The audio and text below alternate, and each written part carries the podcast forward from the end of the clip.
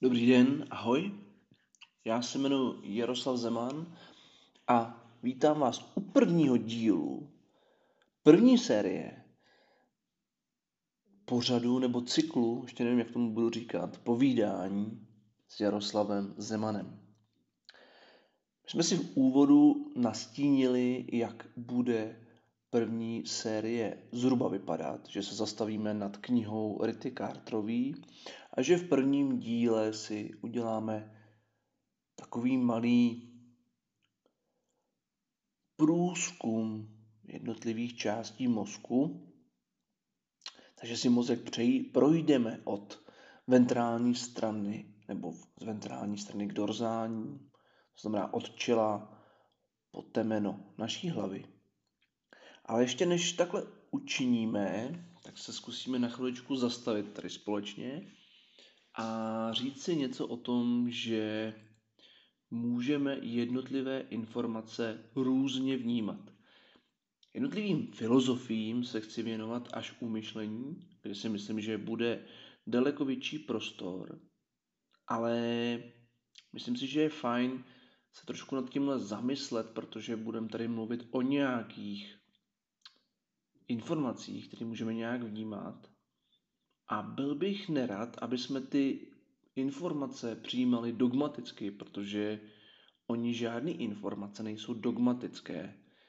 A aby jsme to lépe pochopili a lépe se v tom orientovali, tak já tady nastíním takový tři pohledy v rámci výzkumu. Pomůžu si s empirickým výzkumem fakulty humanitních studií ano, můžeme teď někdo možná namítnout, že je to přeci spíše výzkum v rámci společenských věd. Určitě ano. A mozek je přece více přírodo, pisa přírodověda biologie. Určitě ano. Ale myslím si, že jsme v 21. století, kde se musíme chtě nechtě propojovat určitým multidisciplinárním pohledu na věc.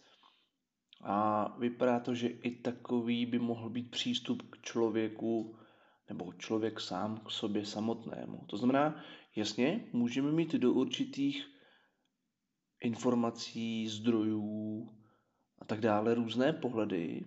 Můžeme mít dokonce i různé jazyky, ale máme všichni stejné myšlení a tím myšlením se dokážeme nějak sladit, když si jednotlivé věci nazveme, co pod tím vlastně je myšleno. A najednou se můžeme potkávat. Takže zpátky k těm jednotlivým částem, jak můžeme vnímat a přemýšlet nad jednotlivými fakty. A já bych tady teda nejdříve rád zmínil takzvaný pozitivistický přístup. Tento přístup se opírá o určitou úzkou metodologii a používá se hojně v přírodopis, přírodovědných a přírodních vědách. Znamená, předpokládá, že realita existuje sama o sobě a je objektivně zachycená metodologickými prostředky. Ale tady v rámci společenských věd můžeme namítnout, že ten, kdo to vyhodnocuje a kdo se na to dívá, znamená ten pozorovatel, je člověk. A ten člověk to nějak v rámci svého myšlení zařazuje. To znamená interpretuje. A to se dostáváme k druhému přístupu, takzvanému interpretativnímu přístupu, znamená, je to něčí interpretace. A tady už jsme možná blíž tomu, jak já bych chtěl, aby jsme se koukali na tyhle ty informace. To znamená, jsou to nějaké interpretace někoho, konkrétně Rity Carterový, přes někoho, konkrétně přeze mě. To znamená, není to pravda. je to nějaký fakt, jak se domníváme, že to je, ale není tady hotovo, není to vyřešeno, není to konečný stav.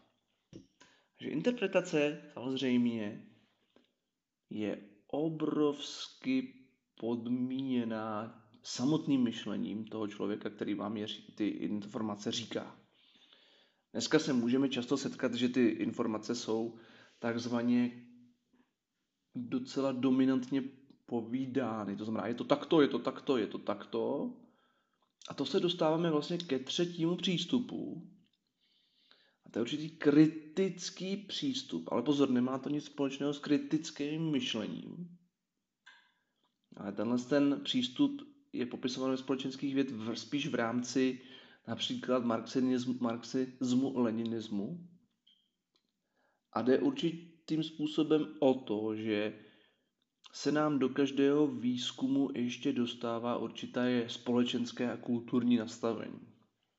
Chtě nechtě jsou spíš tyto věci často spojené s každým výzkumem, ale nejsou reflektované.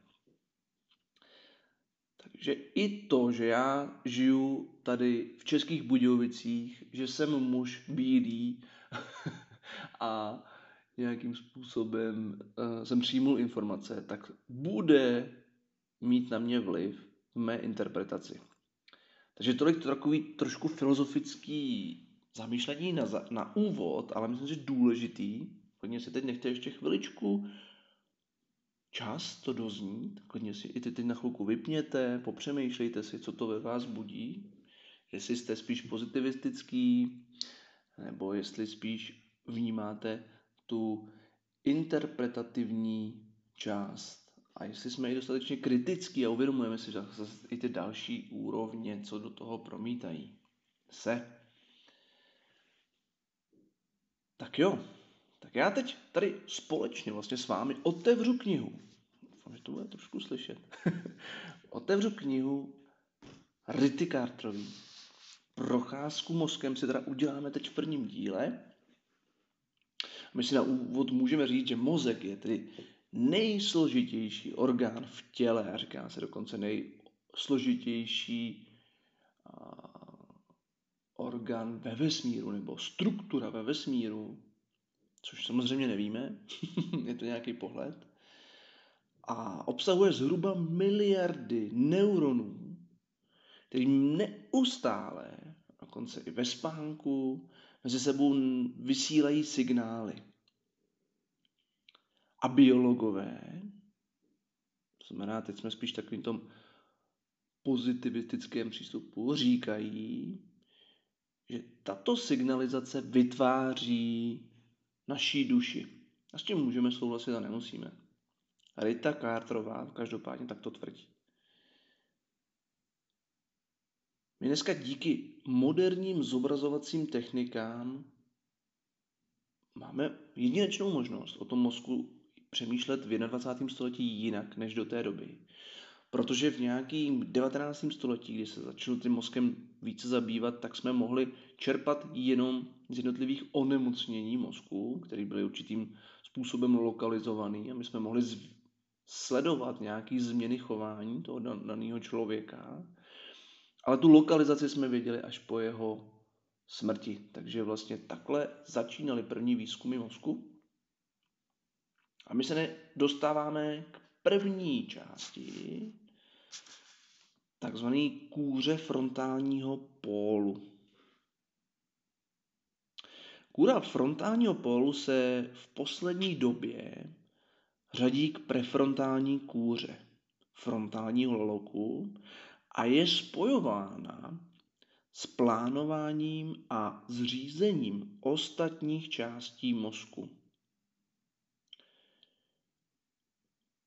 New Age často tuto část dává do synonyma se slovem třetí oko, ale někdy se mluví o třetím oku ještě dále a dále. To znamená, záleží na jakým přístupu a z jakého víry a z jaký empirie vlastně nějakým způsobem vycházíme. Takže první část je prefrontální a konkrétně kůra frontálního pólu. Pak se dostáváme k frontálnímu laloku. Ten frontální lalok, jehož přední částí je prefrontální kůra, Je dokonce největším lalokem lidského mozku. Vyvíjí se jako poslední a má na starost řízení motoriky pohybu. Přesně řízení svalů na zadních částech těla a složité plánování pohybu předních částí těla a končetin. Takže tady víme, že máme nějakou část, v který máme jednotlivý laloky, kterým například říkáme doplňkový motorický, premotorický a motorický. Dostáváme se ke kůře.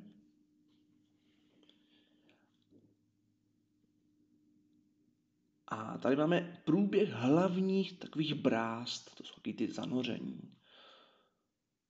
To znamená sulcus vlastně, což je brázda. Je používám při definování jednotlivých oblastí mozku. Pomáhá nám to vlastně ten mozek rozdělit. Závitům ohraničeným brázdami se říká gyrus, to je takový ten závit. Většina kůry frontálního laloku tvoří gyrus frontalis superior, medius a inferior. Stáváme se k orbitofrontální kůře. Posuneme se se kousíček směrem k temenu. A orbitofrontální kůra, ležící na spodní straně mozku, dostává čichové a chuťové signály. Stejně jako zbytek prefrontální kůry se tato oblast zabývá předvídáním budoucnosti, ale specializuje se na předvídání odměny nebo trestu, což souvisí s emocemi. Tato oblast má svoje spojení s amygdalou. O si možná povíme zase jindy. Dostáváme se zase dál ke kůře přední části gyru singulí. Zde vidíme začátek kůry, nebo zde můžeme pozorovat začátek kůry přední části gyru singulí, která leží na vnitřní straně hemisfér.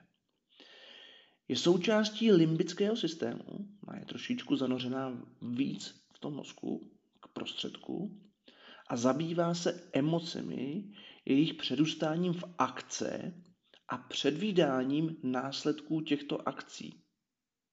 A zadní část toho, ty singulární kůry, má přímé spoje s motorickým systémem. Má tady máme nějaké propojení a vyhodnocení emocí, ale rovnou se nám přepojují na nějaký pohyb. Stáváme se k temporálním lalokům.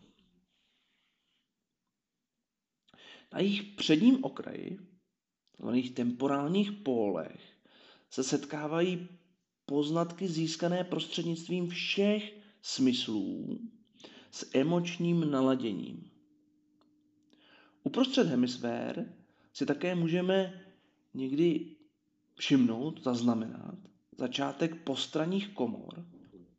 A komory jsou prostory uvnitř mozku, které vyplňuje tekutina, který říkáme mozkomíšní mok, která určitým způsobem fluktuuje, pohybuje se.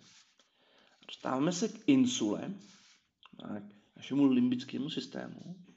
A insula je takový ostrůvek kůry schovaný hluboko v mozku a je překrytá frontálním, parientálním a temporálním lalokem a do ní se zbíhají informace o stavu vnitřního prostředí. Znamená například tepová frekvence, teplota, bolest. Je tam takzvané callosum, takzvané svorové těleso, což je svazek nervových vláken spojující kůru pravé a levé hemisféry. Postoupíme zase kousíček dál k bazálním ganglím, a tyto bazální ganglie jsou uloženy uvnitř hemisfér. Jedná se o tzv. nucleus caudatus, putamen a globus pallidus. Podobně jako jádra jsou ganglia tvořena z hluky šedé hmoty, neboli těl nervových buněk, a kolem nich je hmota bílá. Bazální ganglie mají spoje s mozkovou kůrou, s a mozkovým kmenem. A jsou důležitá především k ovlivnění motoriky a hlavně rozhodovacímu procesu té motoriky.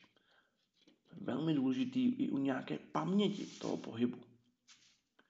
A jsme u amygdaly, kterou jsme si už jednou zmínili, a hypokampu. Amygdala i přední část hypokampu. Obě tyto struktury leží v temporálním laloku. Amygdala je důležitá při učení, jakým věcem se vyhnout a jaké vyhledávat. A při emocích. Někdy ji říkáme i centrum strachu.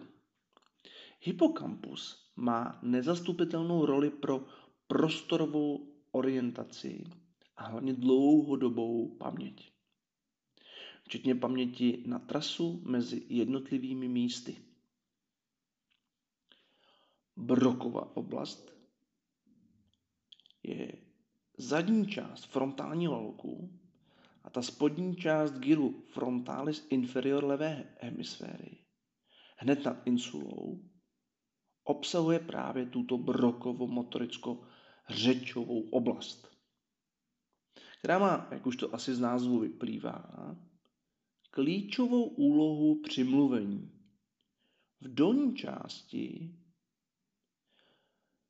vidíme vlastně ještě, nebo můžeme vidět přední část mozkového kmene, takzvaný pons varolí. A mozkový kmen spojuje mozek s míchou. Stáváme se zase kousíček dál. Talamu. Ten leží mezi mozkovým kmenem a koncovým mozkem. Je to velmi složitá struktura s více jak 20 jádry. Talamus funguje jako relé, sbírá informace ze všech smyslů, kromě jediného, to je čich, a rozesílá je do různých korových oblastí. Mozkový kmen. Mozkový kmen spojuje tedy míchu s mozkem a skládá se z několika částí. Takzvaná medula oblongata, pons varolí a mezencefalon. Mozkový kmen má zvláštní úlohu při řízení základních životních funkcí, včetně řízení tepové frekvence a dýchání. Také jsou v něm přepojovány signály z mozku, které jdou přes míchu ke svalům a, smysl, a smyslové informace ze všech částí těla směřující do mozku. Takže vidíme, že tady máme nějaké centrum takzvaných eferentních a aferentních drah. Parietální lalok. V parietálním laloku jsou uloženy gyrus supramaginalis a gyrus angularis. Parietální lalok integruje signály z mnoha smyslů, včetně zrakových informací, běžícím, jak víme, k dorzálnímu proudu, aby určil polohu těla a končetin v prostoru. Tato informace je zvláště důležitá, pokud se snažíme uchopit nějaký předmět. Gyrus precentralis a postcentralis. Zadní část frontálního loku tvoří gyrus precentralis a řídí nám motoriku a každá jeho část vysílá signály ovládající jinou část těla. Hned za ním je v přilehlé oblasti zvaný parientální lalok v gyru postcentralis. A je podobně uspořádán jako ta senzitivní kůra v parietálním laloku. Do níž z různých částí těla přicházejí pocity. Primární korová sluchová oblast. Primární korová sluchová oblast, kam po přepojení v talamu dorazí signály z uší, je umístěna na horní ploše gyru temporalis superior ve štěrbině mezi temporálním a parietálním lalokem. A s ní sousedí tzv. vernického senzitivní, nebo vernického senzitivní řečová oblast. Do níž přichází zvuky a mění se v ní bez slova. Stáváme se k další části, gyrus fusiformis, neboli gyrus occipito temporalis lateralis. Gyrus temporalis inferior a gyrus fusiformis, které najdeme na spodní nebo na spodině temporálního lolku, jsou dvě oblasti důležité pro poznávání objektů. Specializují se na rozeznávání tváří a neidentifikuje se v ní však jen znaky typické pro jednotlivé tváře, ale pátrá se také po jejich výrazu, což, jak víme, je velmi důležité v mezilidských vztazích a v mimice a takzvané nonverbální komunikaci. Dostáváme se k mozečku. Tím naše trasa zatím, myslím, že je zhruba desetiminutová. Mozeček, neboli cerebellum, je velmi zbrázděný malý mozek, uložený vzadu pod velkým mozkem, cerebrum. Mozeček slouží ke kontrole motoriky a k hlavně k načasování pohybu a je bohatě propojen právě s motorickou kůrou. A jsme, k ok, jsme v okcipitálním laloku. Okcipitální lalok se specializuje na zpracovávání zrakové informace. V jeho předních částech se analyzuje signály přicházející z primární zrakové korové oblasti a ty pak odcházejí do kůry gyrus temporalis inferior. Tato dráha se nazývá ventrální proud a slouží k rozeznávání objektů.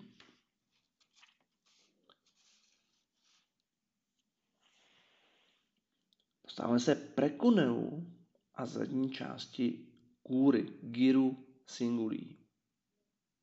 Prekuneus zadní části parietálního laloku a zadní části kůry gyrus singulí jsou uloženy na vnitřních stranách hemisfér. Jsou to jedny z nejtajemnějších oblastí mozku. Pravděpodobně hrají nějakou úlohu v paměti, hlavně ve vzpomínkách na sebe sama. Primární zraková kůra – Primární zraková korová oblast je umístěna v zadní části mozku, hlavně na vnitřních stranách hemisfér. Je to první místo v kůře, kam dorazí v talamu přepojené signály z očí. Tyto impulzy jsou retinopaticky uspořádány. To znamená, že signál z určitého bodu sítnice je poslán do příslušného bodu v primární zrakové kůře. Tak, přátelé, prošli jsme si jednotlivé části mozku a možná jste se teď úplně lekli, jak je to dlouhé nebo kolik tam toho máme. Ale nebojte, ke všem těm částím a jejich zájemné komunikace a propojení se dostaneme v jednotlivých dalších kapitolách. Dneska jsem to chtěl jen tak jako projít, aby jsme si zhruba představili, co o mozku dnes víme Představili jsme si taky, jak o tom mozku přemýšlíme, nebo jak přemýšlíme jenom o informacích, které teď tady získáváme. Jak se na ně můžeme koukat. A měli bychom vědět, že všechny tyto informace jsou předpokládané informace. Znamená, v 21. století máme nějaké indicie, že by to takto mohlo být. Ale nezapomínejme na kontinuum nejenom myšlení, ale určitého vývoje člověka, jeho chápání, myšlení, vnímání tak dále. Tímto bych se s vámi rád dneska rozloučil a těším se u druhého dílu cyklu nebo pořadu povídání s Jaroslavem Zemanem. Přeji vám krásné dny, hlavně zdraví a těším se příště. Naslyšenou.